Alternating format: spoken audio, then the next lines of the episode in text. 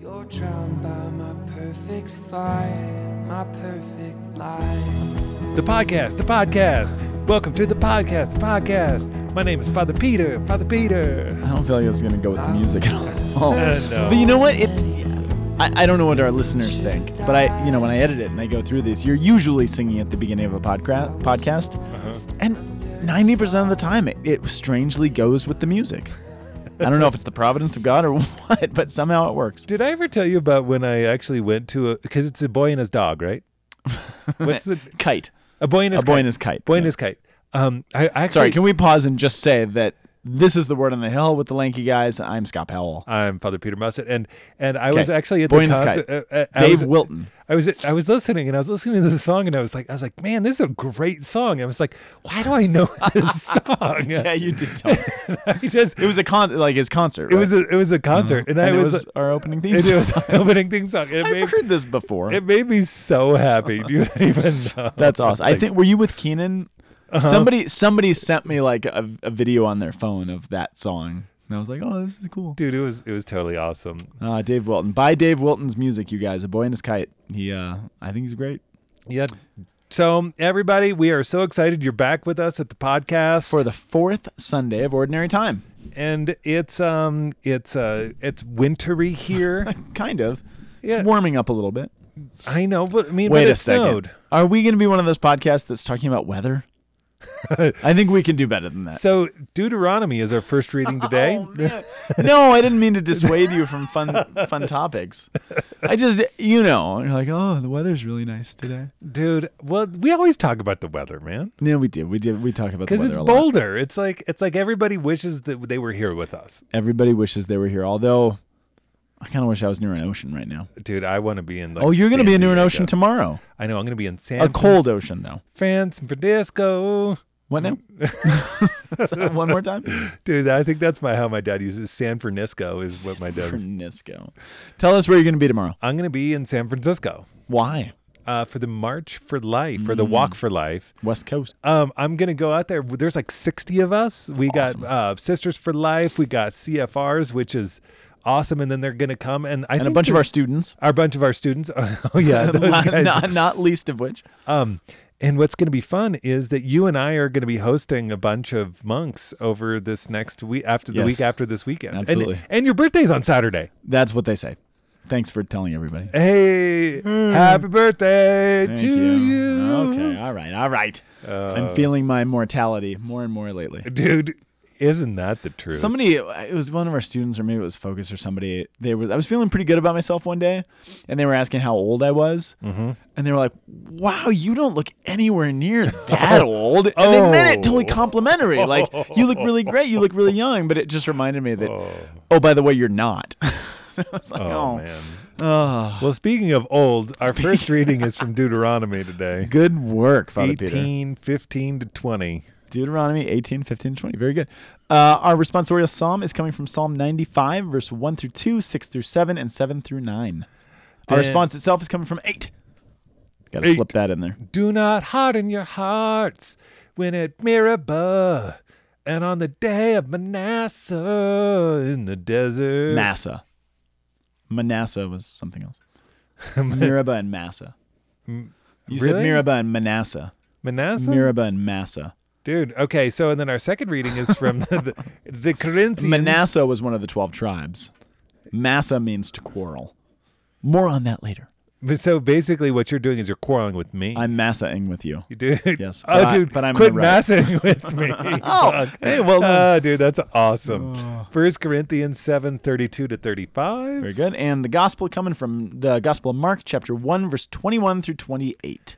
Dude, okay, so so Deuteronomy. Whenever I'm in Deuteronomy, I always feel like I don't know, just old school, man. I just feel like I'm just I'm tapping into something deep and old. Oh, good. Uh, like me on my birthday. Like on your birthday. Is that what Yeah, you're getting like, at? like I'm like- a year. I'm like a year and a half younger than you, so at least I've always got that. Yeah, dude, All right, here's what I have to say about. Did you know that Deuteronomy is one of my favorite books of the Bible? dude. We've talked about Aronomy. nice. I actually did know that. Yeah. Okay. I think I'm sure I've said it before. It, it's and part of why I like. I am always root for the underdog, and it's one of those books that gets written off too much because you're like Deuteronomy. It's boring and there's numbers. It's a stuff. book of law, dude. Yeah, it's not. It's a book about the heart, and uh, it, the the Hebrew word for heart is the word levav, L E V A V. Levav, the heart, shows up more in the book of Deuteronomy than any other book in the Bible, which tells us that the God who is giving us laws and rules and norms to live by ultimately is doing it because he wants to win our hearts. Yeah. And the book is essentially about. Um, if you put it in context, it is uh, the Exodus generation has sort of begun to die off, right? The people who came out of Egypt, who witnessed the, the plagues, you know, the Passover, crossed the Red Sea, all of this stuff has happened. Um, they were unfaithful to God. They worshipped a golden calf. They did all these things. They're beginning to die out now. And Moses is looking toward a new generation of Israelites who are about to go into the promised land um, hopefully be the people that God has begun and tried and wants to establish as his own people after his own heart. And this is a book encouraging them and strengthening them and instructing them on who God wants them to be. And uh, for the uh, in terms of salvation history, the book of Deuteronomy is often seen as Israel's covenant constitution. Uh, So, as we would look at as Americans our Constitution, this is how the Jewish people looked at the Book of Deuteronomy. That's the importance of it. I think it's quoted. I had some something in my notes about how many times it's quoted in the Bible, and it's an absurd amount of times that it's actually. I think in the New Testament alone, in the Gospels alone, or something, it's like eighty-three times Whoa. that Jesus or one of the apostles quotes uh, Deuteronomy, which just tells you how important it actually Yeah, is. Yeah, like that's critical. Yeah, and these are the instructions on on how to live. It is, like I said, the covenant constitution. It is catechesis. Essentially, we talked about catechesis before the podcast. This is God saying, "This is," and you know, we Actually, we we, do we this. talked about catechesis. we talked about chiasmus. we talked about a lot of stuff. Yeah, we did. We have weird conversations before the podcast. no kidding. Um, but uh, I lost my train of thought. Dang it! I'm sorry. No, it's okay. I didn't mean to uh, Oh, sacrifice. You all I was gonna say altar is- of catacresis. It's okay. All I was going to say is sometimes, you know, we look at stuff like this and we see it as dry law code and oppressive, like laws and rules that are put on us. But it's not that. It is instructions to live. That's what catechesis is. Instruct me on what I need to do to live a fruitful and happy life. Right. And that's what God's doing here. And we're showing up. Our reading is coming, you know, really smack in the middle of this. Uh, one of the things we talked about, I feel like we talked about this a few months back. Deuteronomy 17, which comes right before our reading today, has these instructions for the future king of Israel. So someday you're going to grow into a people. Someday you're going to be a nation. You're going to have a king, and the king is supposed to look a particular way. Um, you know, he's supposed to write down the whole book of Deuteronomy, literally keep it by the side of his throne to remind himself of what kind of a people they're supposed to be. It's the uh, the section where it says, you know, every king of Israel should not have too many wives, too many weapons, and too many uh, too much wealth. Right, all these instructions, and then it goes on to talk about what sort of priests you ought to have, and then it goes on to talk about what sort of prophets you ought to have. And I was reading this this week. And it's hard for me to read this outside of the context of Jonah, which we talked about last week. You know, our reading oh yeah. who oh, was yeah. uh, the the unfaithful prophet par excellence in a lot of way, right? I mean, he was the one who who Dude, his job it was to to spread God's word, and he runs from God's word. Which, by the way, Father Father Kirby Longo, he said, "Man, I totally, I like totally switched up my homily." He's like, uh, he's like, but I disagree with you about uh, Jonah. And I said, send me what you disagree with. What does he disagree with? He didn't send me Father nothing, Kirby. dude. Come on, with you or with us? with us, Okay, because you collectively. because like I mean, like ultimately, when it comes down to us, we we are one unified body. we are one body, one body Um, online. Oh, jeez. Lord help us. oh yeah, yeah. Yeah. Well, we just threw Father Kirby under the bus, so Yeah, let's move on. but I, I do, I don't think there's a. It's not coincidental that we just we read a story about an unfaithful prophet, and then we're giving a story. We're given a a, a um a text this week about what a faithful prophet is. And so you have Moses. Remember what the context. Moses is standing before this new generation. They're about to go in the land. They're looking toward what it's going to be like when we become a people, a, a nation, a kingdom, right? And he said, "There's going to be a prophet like um, a prophet like me," says Moses. Will the Lord your God raise up for you? Because remember, Moses isn't going to lead the people into the promised land. That was me. He's not going to lead the people into the promised land. He's actually going to, unfortunately, die before they go in. And so it's going to be Joshua who will lead the people. So, on a certain level, this is a prophecy about Joshua. And on a certain level, it's an encouragement for the people to listen to Joshua. I mean, I, I'm convinced that uh, I'm, I'm talking with somebody about the book of Joshua tomorrow, uh, one of our students. And I've become convinced that Joshua has one of the hardest jobs in the Bible. Because following following up from Moses. he's the one who has to go in place of Moses. Dude, we always talk about that with priests. Like, some- like sometimes, like, like Father Father Sean came here, and I was like, dude, I'm just a big personality. I don't mean to be. It's, it's not like I signed on for this and somehow I mm. like had this intention to be a big personality. It just happened over time. because of your big hair. It's my big hair and my sharpening stone, and like you know, it just happens. And I and I felt bad. I, like, and I just kept on trying to minimize stuff to be like, dude, you're you're not. Don't try to be me. You just got to be you, because because like, but all priests kind of have to do this. Sure, like- absolutely. Like, And Be- bishops, for that matter. Yes, I mean, in a big way. yeah, Popes. you know what I mean? I mean, yeah. it's a, it's it, this is a this is a sort of universal problem in a certain sense. You know, it's funny is I got a text from um, from Bishop Walker Nickless Yeah. today, and he says, uh, "Thanks, uh, Father Peter. Just remember, I was the original Father Fro." And he sent me this picture, dude, No. of him with this fro. no, look, look that at is that. a nice fro. Yeah, dude. So this is for Bishop Walker Nickless of Sioux City, Iowa, dude. All right. You like, Here's dude, the, best. Uh, Bishop Bishop Nickless, you confirmed me. I owe so much of my spiritual life to you on so many profound levels. But I also met Father Peter when he was in college, and his fro was like three times that size. With every bit of due respect, But, but you were fa- you were Peter yeah, Big Hair. I was Peter Big He Hair. may have been Father Fro, but you were Peter Big Hair. Man, this is Anyway, how, this we'll how leave we that roll. there. We'll leave that there. But this is the thing is is that Joshua's gig to follow up after a personality like Moses, Yeah. who like everybody was like it's it's like he parted the Red Sea for Pete's sake. I mean, this is he's a big it. deal. That's it. Yeah. So he's gonna, but, but again, he's saying he's gonna raise God. God is gonna raise. It's not me just choosing the guy I think is best. Right. God's gonna raise somebody up from among your own kin, and to him you got to listen. And this is exactly what you requested. This is an interesting one. This is exactly what you requested of the Lord your God at Horeb on the day of the assembly, when you said, "Let us not again hear the voice of the Lord our God, nor see His fire anymore, lest we die." Mm. Do you remember? Do, do you know what uh, Moses is referring to there? No. Do you remember that scene? Oh yeah, yeah, It's- yeah. Where where uh, all of a sudden everybody's hearing the voice of God and they're uh, like Yeah, so- directly, and it's it's almost like Jesus got gets on the PA system and has a direct line to everyone. Yeah, so- and they're so- like, "Please, would you mm, stop?" Well, yeah. So con- contextually, so Moses went up on Mount Sinai to get the Ten Commandments, right? Yep. And everyone is hearing the Ten Commandments in the second person singular in their ear. They're like, "You, Father Peter Mussett, shall not steal. You." Um, I'm, gonna- I'm naming listeners in my head. I'm not going to do that. But you know, Could- you we have so some and shout outs to do. We can just name them. Could just name them. Carrie Floyd. shall not commit adultery. you, you know, but and they're like, oh my gosh, this is freaking us out. We're hearing God's voice, and so they tell Moses, we don't want God to talk to us anymore. This is too much. It's horrifying. You and going, you go get the message, bring it back to us, and we'll listen to you. Right. And which, which is uh, it's kind of funny. I mean, they're saying we need an intercessor. We're not ready for the presence of God to be that close, which is an interesting mm. insight, I think, into the course of salvation history. Mm. Because apparently, at that point in salvation history, they were not ready for the presence of God to be that close to them. Mm.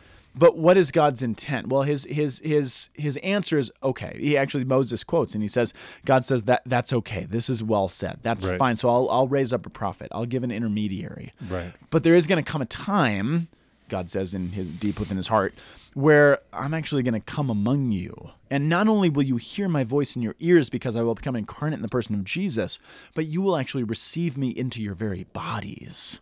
And in a very real way, while this statement of Moses is talking about Joshua and then talking about all the prophets who will come after, who will will share with the people of Israel the, the voice of the Lord and tell them what's what's going on in the heart of the Lord. It is in a very real way about ultimately about Jesus. And do you remember what Jesus' name is in Hebrew? New Moses. No, his name though. Yeshua. Yeshua, which means Joshua. Joshua.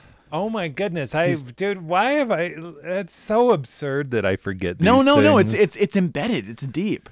So he's talking about one Joshua, but he's also talking about the second Joshua, Jesus himself. So this is this is the way the prophecy works, though, right? There's a there's a proximate um, there's a proximate fulfillment. That, yeah, he's talking about Joshua, that that guy. But there's also a remote fulfillment when Jesus will ultimately come the prophet of prophets, the king of kings. I mean, this whole section of Deuteronomy, he's talking about your future king, your future priests, your future prophets which all, of course, is leading to the future priest, prophet, and king. It's all setting the stage for Jesus himself. And so Moses, yeah, he's talking about Joshua, but he's also talking about something so far beyond even Moses' understanding um, that it's it's coming. And again, uh, the scriptures, all of the scriptures are meant to teach us, and oftentimes they're meant to teach us what not to do. And so last week we had a great example of the opposite of this a prophet who didn't listen and it didn't do what the Lord commanded, didn't do what the Lord asked, actually tried to do the opposite of it. Well, what's funny about funny about um, Jonah is that like he, the parable when Jesus says, you know, uh, there's two kids, will you work in the vineyard today? No and yes, but one doesn't and the other does. Oh, yeah, yeah, right. yeah. There's a certain sense of that. He says, who did the Father's will? Yeah. the one who said no, but then did it. But then anyway. eventually did it. Yeah, I mean, he- which which Jonah does. But yes, then, but then the saints say any delay in the Lord's will is disobedience. is disobedience. to the No, Lord's will. That that was actually really a a, a a, a center point of focus at this at the SLS. oh, was it? Yeah, it was for some reason. Well, at, least I heard it a few times. Which I heard it recently too, but I didn't contextualize it in SLS. Yeah, yeah. So I I kept on hearing it, which is like, Lord, I've, I'm like I'm like, is this what I'm hearing? I guess it's ju- like it's for me, but it's for everybody. It's like, Lord, no, like the Lord has something to do right now. So you're going to show up? And the point is, with Jonah, yeah, he d- he is disobedient and he is delayed and all those things. But the beauty of it is that God's will is going to be fulfilled anyway, Right. Even despite him, which actually leads us, I think, really perfectly into the responsorial psalm. If you're ready to keep going. Do not harden your hearts at Meribah. well, the response is self, though. I mean, is an answer to what we're just saying. Yes. If today you hear his voice, don't harden your hearts. Harden not your hearts. Don't, you know, mull about it, get ticked off about it, grumble about it for a while, and then mm-hmm. eventually come around. I mean, God's still going to use that. Yeah, I mean, Jesus' parable is right. If the person is unfaithful, says no, and eventually comes around, great. God's going to use that. Right. But yet, if today you hear his voice, harden not your hearts. Listen to him. Right. And if you hear God speaking through Joshua, listen. And you know what? Even if you hear God speaking through a faulted prophet like Jonah, harden not your hearts. Because even that God can use. And so it's it's a you know, there's many messages here. If you're the prophet, listen to what God is asking you. Follow your vocation. If you're the one who is receiving the prophecy, even if it's through a, fault, a faulted prophet, listen Right. because God's going to speak. He's going to work. If you d- today you hear His voice, harden not your hearts. I mean, I think one of the um, the keys to the entirety of the Christian life is forming a heart, forming our conscience, forming our hearts in such a way that when we hear the voice of the Lord, even if it's through a faulted human voice, we will be able to recognize it and respond. yes. That is what the Christian is called to do Right. to listen to to train oneself to hear the voice of the Lord, no matter where it shows up. And that's what this psalm is encouraging us to do. Well, well, it's interesting because the last line it Yeah. says, um, "But if a prophet presumes to speak a word in my name that I have not commanded, or speaks in the name of other guys." Mm. Oh, you're back in shall- Deuteronomy. Yeah, yeah, yeah.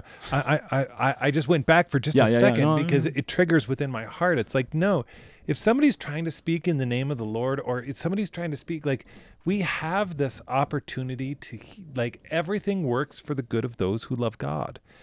And if Hmm. you are willing to, to open your heart and to allow God to be the king of the fabric of reality, the king of everything Hmm. The bunting of place, reality. the bunting.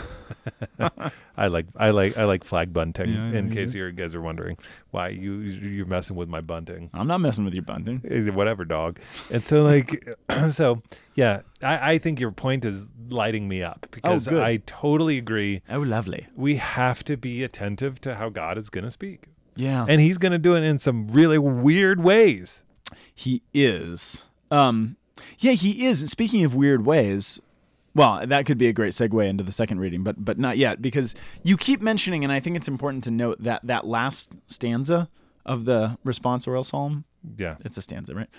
Um, oh, that today you hear his voice. Harden not your hearts at Meribah Uh, as at Meribah and in the day of Massa in the desert where your fathers tempted me, they tested me, although they had seen my works. Do you know what that's a reference to? Do you remember that that story? Is that the one where they hit the rock twice? No, you're really close. Okay. Um, it's not where they hit the rock twice. That Moses does that later on because he's ticked off. It's actually the first time that when he hits the rock twice is the second time they show up. So this is pretty early on. I think it's uh, is it is it Exodus 17 or something like that, where they are you know they've just crossed the Red Sea. They're out in the desert. It's we're still pretty early on in the in the desert wanderings. Golden calf sin hasn't happened yet. Uh, Mount Sinai hasn't happened yet. They're wandering around. They're hot. They're hungry. They're thirsty and they're whining and they're complaining and they're like moses you stink why did you bring us out here they're hardening their hearts even though they've heard the voice of the lord but they've heard it in the context of something that's really hard because the will of god was to bring them out into a hard relentless unforgiving place and they say it stinks and it's uncomfortable and i don't like it out here and god says to moses fine go over to that rock strike it with your staff and water's going to come out right Right. and later on, he'll do it out of anger, and he'll do it twice, and that that whole thing happens. This is the first time, and um, he gives and and they have water and they have uh, you know refreshment, but yet they name that place Meribah at Meribah and Massa because they argued with God and they quarreled with him, and it was almost God begrudgingly saying, "Fine, here's your water." And I always wonder, like, did God have something better planned? like other than just here's a rock with some water squirting out of it. Like I, I don't know. But he's like fine stop whining. But it's this moment where Dude, that's spoken like such a true dad. Just because yeah i have we have a lot of Meribah and massa spots in our life yeah, no, I I rightly. and, and i'm reading this and i'm just uh, the only thing i can think of and i don't know what this has to do with anything else the only thing i can think of when i'm reading this is i'm like man i know how this story ends and if you think they're being disobedient with the rock having water just wait a couple chapters and they And yeah, everything's things- gonna things are gonna get-. I, but i'm fascinated by the fact that this is what the psalmist turns to for to to highlight their disobedience I, I was I I uh, am uh, reading the Narnia books for the first time. really Yeah, I Well. I uh, I mean I I know Lion Witch in the Wardrobe yeah. because of the movie, but um and but I never read them, and so I read uh, uh the Magician and his nephew because it's magician's nephew yeah magician's that's, fine. that's a different book and um there's a certain point and uh, spoiler alert if you haven't read it Uh-oh. um there's this moment where Uncle Andrew uh refuses to hear uh the voice of Aslan. Um, and and because of his refusal to acknowledge that he, the lion would be singing, he Which is not something you see every day. no, no. I mean, it's it, it- well. This is the whole thing that we're trying to get at Yeah, here. yeah, yeah, yeah. Is that um is that he refuses to believe a lion would be singing, and Mm. in his refusal, it, the lion becomes unintelligible along with all the other beasts. Oh wow. And so, in in a certain sense, the song of creation and the song of love that's uttered from the Creator becomes unintelligible If we harden ourselves to it. if we harden ourselves to it. Ah. And so like and so Uncle Andrew is this kind of Wow. like image for us of Wow. of those who are un become unreceptive to reality. And thus cannot understand reality. You can't understand Wow. anything, but yet there's the song of all of creation that speaks and sings, the which which we're trying to convince you of right now. Yeah. Well, which is what the psalm is singing to hardening you. your hearts at Meribah Mass is you saying will like, not be able to understand reality if you harden your hearts like this. Yeah, you don't understand that this rock is actually the, this like this fore image of the salvation that you're going to receive, and that the wilderness is is this Mm. thing that's actually going to sing for all of history. The wilderness will be your classroom. It's not a pleasant one, but Right. it's what's meant to actually teach you in that moment. yes, Which we're going to come back to that point. And and that song, though a sparse, difficult song, is a song nonetheless. That was very poetic of you. right? Yes. Were you, were you quoting something? No, I was just It just sounded singing. like a quote. Dude, That's a compliment. Hey, thank a- you. I've been reading Elements of Eloquence by Mark have. Forsyth. That's what I assumed. Yeah. Second reading. Speaking of confusing sparse forests, Oh, dude. uh, wildernesses. The- oh man, I mentioned this last week. I do think there's a very specific um, societal context to this passage but we don't really have time or space or or, or liturgical space on Sunday to actually go into it. So we kind of have to make sense of it on its own terms, right? Basically, well, yeah. I mean, But I- I think I have can a thought. You can give like one. cr- We could give a brief. Yeah, yeah, of course. And I mentioned it last week. I mean, this this shows up in the context of Paul's giving advice about marriage. He's and, and he says at the beginning of it, this section, he says, What I'm about to tell you, Corinthians in chapter seven, this is my opinion. This is not a perennial um, dogma or something like that. This is my opinion as a as a wise spiritual leader based on the facts at hand. Right. He says based on whatever's happening. He says in light of the what he calls the impending distress or the uh, the present disaster, some translations. Based on what's happening in Corinth, and historically, we're not sure what he's talking about exactly. You know, the letters are always reading somebody else's mail, which is always the way we have to kind of go into them and figure, try to figure out, okay, wh- what's the context here? I'm hearing one half of a conversation, and we can we can make it sensible, but it takes a little work. Paul's letters are difficult. Yes. Um, but he's saying, in light of something that's happening, and, and historians and scholars think maybe there's a, a massive persecution that's about to start. We know that there is a huge Christian persecution that's about to get heated up in this time period. We also know there was a mass, massive famine in this part of the world about this time. Either way, things are going to get real hard. And I'm reminded, of course, of Israel in the wilderness. There's going to be a temporary period of time where things are real hard. Right. And in that time period, you got to look at the world a little bit differently because God's going to teach you. And so he says, in that context, um, he's talking about, you know, maybe, maybe it's not wise. uh, He's giving advice about marriage and whether or not someone should or should not get married at a particular point in time. And so th- there is a context, and that's just a word about that. But but if you read it, what he says is this. Brothers and sisters, I want you free of anxieties. An mm. unmarried man is anxious about the things of the Lord, how he may please the Lord. But a married man is anxious about the things of this world, how he may please his wife, and he's divided. An unmarried woman or a virgin is anxious about the things of the Lord, so that she may be both holy in body and spirit. A married woman, on the other hand, is anxious about the things of the world, how she may please her husband. I'm telling you this for your own benefit. I don't want to impose any kind of restraint on you, but for the sake of propriety and inheritance to the Lord without distraction what I take from that, again, I think there's an historical context that he's speaking to this congregation about. But what I take from that, in light of the other readings, is a very realistic way of looking at the world that says, look, if you enter into something like marriage, it's going to be very hard. And you're going to have to serve your spouse, and you're going to have to sacrifice yourself, and it's going to be difficult at times. And I want you to understand that. And if you don't choose to go to marriage, if you choose to be a priest or a, a, celibate or something, Right. there's going to be lots of its own difficulties, and you're going to have its own devotions. He's giving a, a statement of realism that if you want to hear the voice of the Lord, and if the Lord is calling you to marriage, if the Lord is calling you to celibacy, you need to look at it realistically, and you need to be prepared for the challenges that lie ahead. And you got to ask yourself, okay, why is he saying this?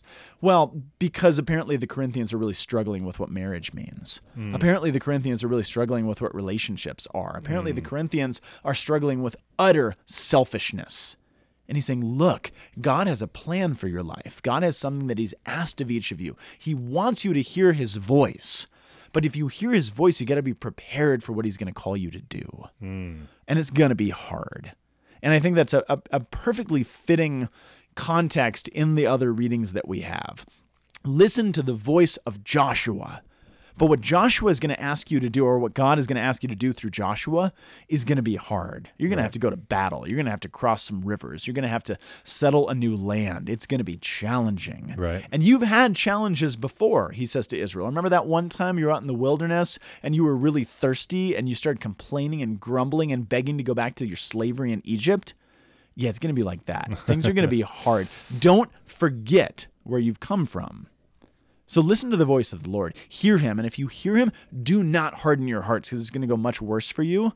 But if you do hear the voice of the Lord and you listen to him and you follow him, don't be unrealistic about the challenges that you're going to face.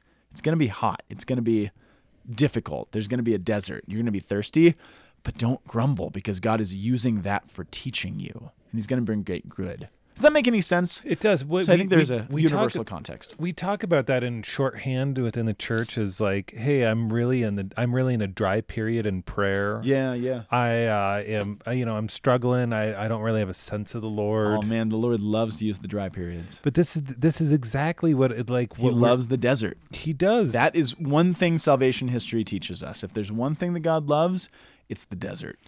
And and th- this this context that you're trying to draw out to, to say that like there is uh, my dad has a shorthand and i've been thinking about it a lot recently which is Has um, he seen a doctor about that?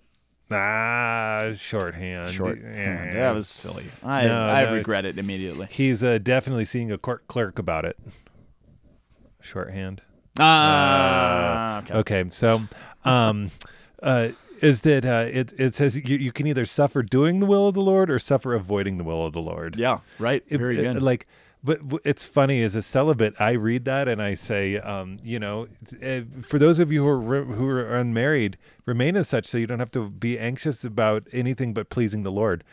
And I'm like, ooh, the danger is the anxiety about being able to please your own self. Yeah. and to say like oh these are my desires versus like actually spending the time in prayer to say like no i'm gonna actually be attentive to what god has. I mean- what because uh, i'm on mission. I'm free. I've already died with christ and the life that i live is no longer my own. As a married person, I actually have more fear reading this as a celibate person than as a married person. I mean, he's saying for married people, like, you need to worry about the things of the world and your wife. You know, I have a mortgage, all these things.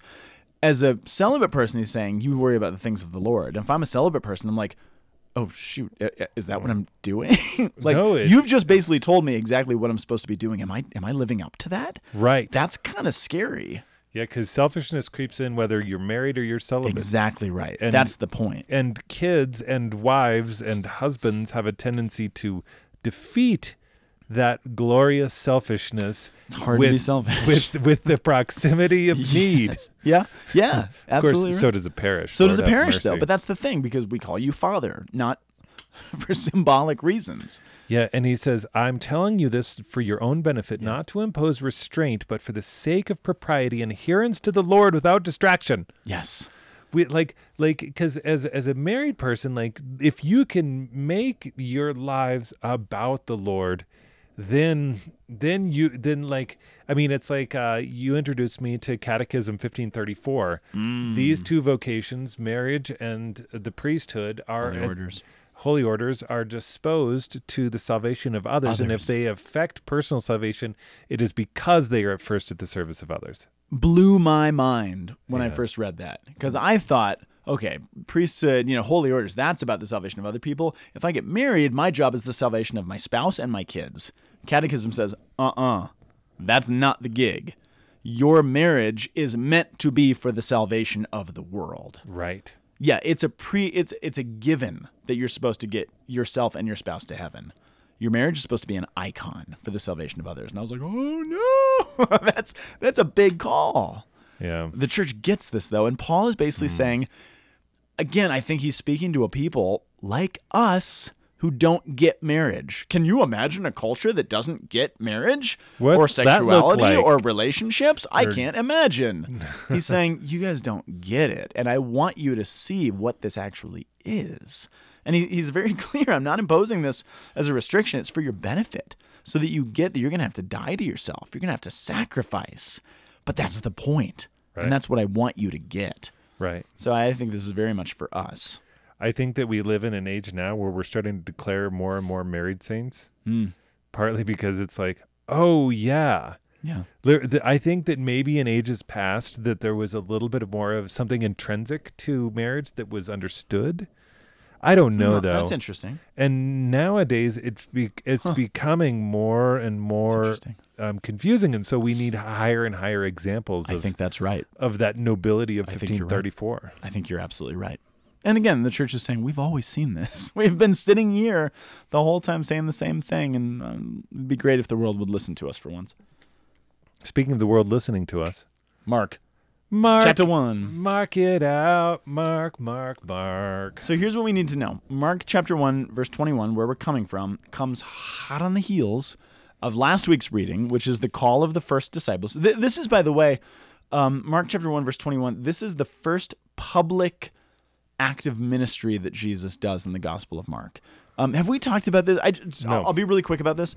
Um, there's this great feature of all four Gospels, right? Okay. Where you, you you know we have four gospels. It's kind of a crazy thing to think, right? That we have four different versions of the exact same story. Right. And you got to think like that's probably like that's not a very efficient way to write a Bible, but the church in her great wisdom said we're going to have four versions of the same story, Matthew, Mark, Luke, and John, Yep. that are all telling the same exact story, the life, death, passion, crucifixion, resurrection, ascension of Jesus Christ from slightly different points of view.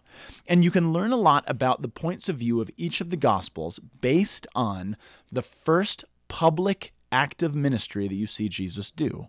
That's a Have we ever talked about this? Yeah, I, you know what? I, I I remember learning this actually in school. I remember really this cool. in seminary, and like, um, I I forget why they're important, but I know that you're supposed to pay attention to the first What- public act of because, ministry. Because it's going to tell you the theme of that gospel. Right, exactly. So for Matthew, do you remember what the first thing in Matthew is? Public, publicly he does. Calling. Uh, no, in Matthew it's the Sermon on the Mount. It's the first kind of big public action he does. Why is that important? It's because Matthew is the teaching gospel. You get more of the content of Jesus' teaching and preaching in the Gospel of Matthew than any other of the Gospels. And it, it was historically believed to be the church's first catechism. We actually have more copies archaeologically of Matthew than of any of the other Gospels, which tells you the church, the early church spread it around because it was the first catechism. So it tells you the, the theme of that gospel. Um, Luke, um, the first public thing he does is the, the the sermon at the synagogue of Nazareth. Yeah. Where he pronounces a jubilee year, the freedom, the release from sin, which is going to be the theme of the book of Luke. Um, the first public thing he does in John is the wedding feast at Cana. And the theme of John and all of Johannine literature is going to be the marriage between uh, The- you know, the the, wedding feast feast, the right? Yeah. So you can see the themes. So the first public thing he does in Mark is an exorcism, which like yeah, that's a pretty big one. Yep. Which tells you the theme of Mark. It Mark is the most action packed. It's the shortest. It's the most like boom, boom, boom. But it's the one where Jesus is sort of in battle. It's the pick you up by your collar and let, and, and it's like let's get going. Let's get moving because there's a battle to fight. So the first public thing he does is this exorcism in the synagogue, right? Um, but we need to know that it comes immediately after the calling of those disciples, which comes immediately after. Do, do you know what Jesus has just come from? So yeah, the way that Mark portrays it, and obviously this is just his his point of view. Um, right before Jesus calls the apostles, as he did in our reading from last week, do you know where he's coming from? No. Based on the theme of the readings that we're getting this week. Bethany. No, he's coming from the wilderness. Oh, okay. He's coming from the desert. Remember Yeah. the theme of the desert? The grumbling, the complaining, the- the, hardness, The the hardships, Massa, the yeah. And Massa. He has just come from the desert where he fasted for 40 days and for 40 nights. The, uh, uh, the best line, one of the, my favorite lines of all of the Bible is that one and verse. he was hungry. And he was hungry. I like it when we sing it. I know. so he's just come from the hardship, right? From the suffering, where he is, in some theological sense, undone all of the unfaithfulness of the of the Israelite Israelites generation. in the, in the wilderness. Yeah. He's been faithful precisely where Uh, they were unfaithful. Where, Moses and him were unfaithful. what? Where Moses and uh, and Israel were unfaithful. No, Yeah. No, Jesus was always faithful. Yes, right, Strike that. okay. Reverse it. Just wanted to make sure. Sorry, though I went Willy Wonka on that one. No, no, you're good. And then he comes out of the wilderness, calls some apostles, and starts performing an exorcism. And here, here, here's so the context is really important with regards to the rest of these yeah, readings, right? Absolutely. So he shows up in Capernaum. He's got these apostles now, and uh, it's the Sabbath. He goes in the synagogue. He teaches. Um, the synagogue's a unique uh, um, ceremony. In the synagogue, any person, any Jewish person, had the right or the possibility of getting up and teaching in the synagogue. It, it, it's like I mean, can you imagine the uh, Chaos. can you imagine the chaos at St. Thomas Aquinas? Of yeah, the, at homily time, anybody can just kind of come up and say their piece. Anyway, that's how the synagogue would work. So a little bit crazier than it is now. Scott, I I would like it if you'd come up and talk. You'd like it if I came up and talked. I would. Thank you. Maybe not everybody though. Like, yeah, I've got something to add to that. I would love it if you'd come up and talk. I can't. I'm not allowed. I know. It's cool. Okay. Um, so the people are astonished at his teaching, for he taught them as one having authority and not as the scribes. That's a big theme of the Gospel of Mark. He teaches with authority and not like the scribes. Right. Do you know what that means, though? Because I think there's an historical context to this. Well, I mean, there's the seat of Moses. Yeah, I think there's something very much more practical about Okay. how the scribes and the rabbis liked to teach. What it meant to be, and in, in a in a very broad broad stroked way, what it meant to be a good rabbi in the time of Jesus Yeah. was your ability to quote other rabbis.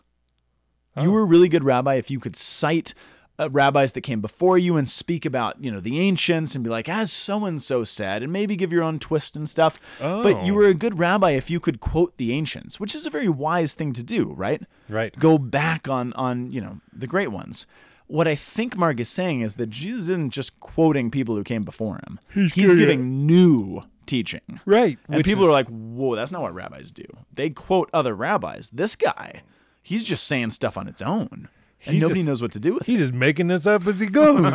this boy just making it up. But they but they love it. They're like, oh my gosh, this I is know. amazing. Because he is set aside. He is different than everybody else they've ever heard. And they're blown away. So so yeah, they're in the synagogue. He's teaching new things. And, and again, I don't think they're new in the, the salvation history, but he's like, I'm not going to quote somebody else. I'm going to tell you what this means. I'm going to give my opinion Right. on it or my my teaching on this. And in the synagogue, this guy with an unclean spirit, he cried out. Now, we don't know if this is some guy who's been, you know, maybe he's a regular attendee of this synagogue, or maybe he's some rando that heard Jesus was there and came just to just to call him out. We don't know. But some guy sti- stands up and cries out, "What have you to do with us, Jesus of Nazareth? Have you come to destroy us?" I know who you are, says this man with a demon, the Holy One of God. And the Holy One of God is a term that's used most often in the Old Testament for prophets. Hmm. What does the first reading say? You got to listen to the voice of the prophets. right. He's calling Jesus, this man with an unclean spirit, he's giving him a prophetic title. And he's saying, I hear what you're saying. The demon, make no mistake, hears and understands what the prophet is saying. The hmm. demon Yes. is hearkening to the call of the first reading. Wow. He's not hearkening to the psalm, whereas you should not harden your hearts, because I don't know the state of his heart, but Right. he's hearing it. And I, I there's something so I don't know quite what to do with it, but there's something very powerful about that and all the ways that we fail to hear the voice of God and we ignore or it falls on silent ears. But the demons, you better believe, hear it.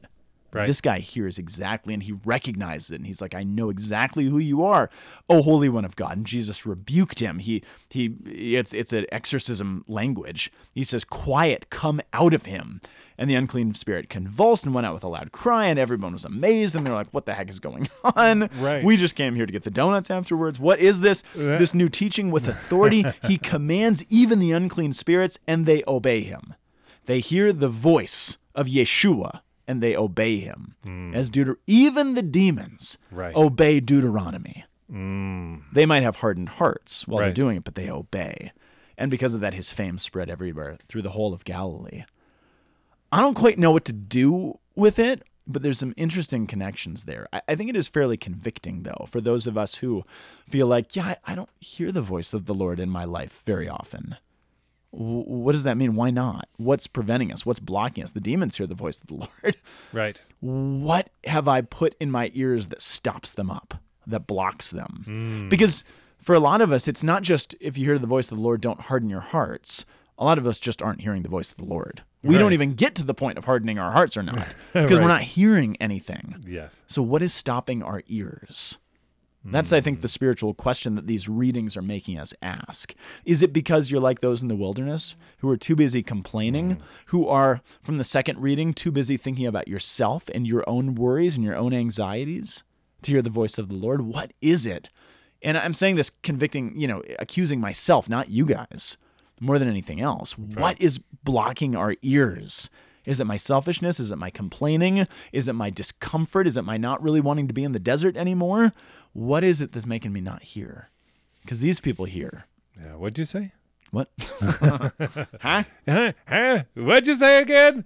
No, like th- that's it. I I really am convicted by what you're saying. It's like, how do I actually allow myself to engage what the Lord has to say to me, and with courage, because it takes courage to hear the voice of the Lord. It does take courage to hear the voice of the Yeah, Lord. Because does. for the Hebrew, and, and in Hebrew, to hear or to listen, Shema, it's not a passive verb, it's an active one. Right. To hear is something you do, it's not just something you passively receive. Right. How do I actively hear the Lord? How do I listen? Um, yeah, I don't know. That that that was always uh, powerful for me. Because I, you know, we think of listening as just this passivity. I'm just gonna sit here until the Lord sees or or speaks, right? Right. Instead of no, I'm gonna go out and I'm gonna I'm gonna try to find the voice of the Lord in my life. Where is He? Maybe He's in this rock that's pouring out some water that I'm kind of angry and grumbly about.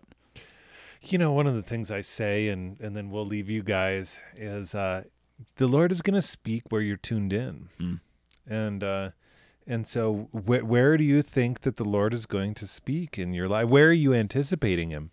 Because the Lord is creative, and He is the master of all reality, and His song is sung into creation, and um, you have to be willing to hear, and that's the, really the core of it. Because if you are unwilling to hear and you do not believe that the Lord speaks, then you will never believe that he you're going to receive his word. Right. That's but exactly right. he, he wants you to hear it and to transform your hearts. So So maybe the deeper question is do you believe that he will speak to you? right. Because a lot of us don't believe that he really will. So maybe that's the ultimate call here for us. Yeah. And so there's lots of people, you know, um uh m- James Minardi, Heidi Culberson, um, Christy Zagorowski. Uh, you're very awesome. You guys, God bless you for your support and your love of this ministry. And uh, may you continue to listen with ears open to God in this podcast. Dude, you know what's freaky to me sometimes to think about, Scott? Is that people hear the voice of the Lord in the podcast. And, Oh, that's horrifying. and I love it. And I, It's humbling. It's, not not- horrifying. yeah, it's but it's kind of it's kind of scary because we're It's just scary. a couple of dudes in a basement Oh, we're a mess. who a lot of people listen to, and if we we could never host all of you at once, not in this basement. it would get really really awkward It'd be a little crap. really quickly. A little bo. Okay, love you guys. God bless you. See you next week. Bye. The Word on the Hill is a production of the Aquinas Institute for Catholic Thought here in beautiful Boulder, Colorado. You can find us online at www.lankyguys.org. See you next week.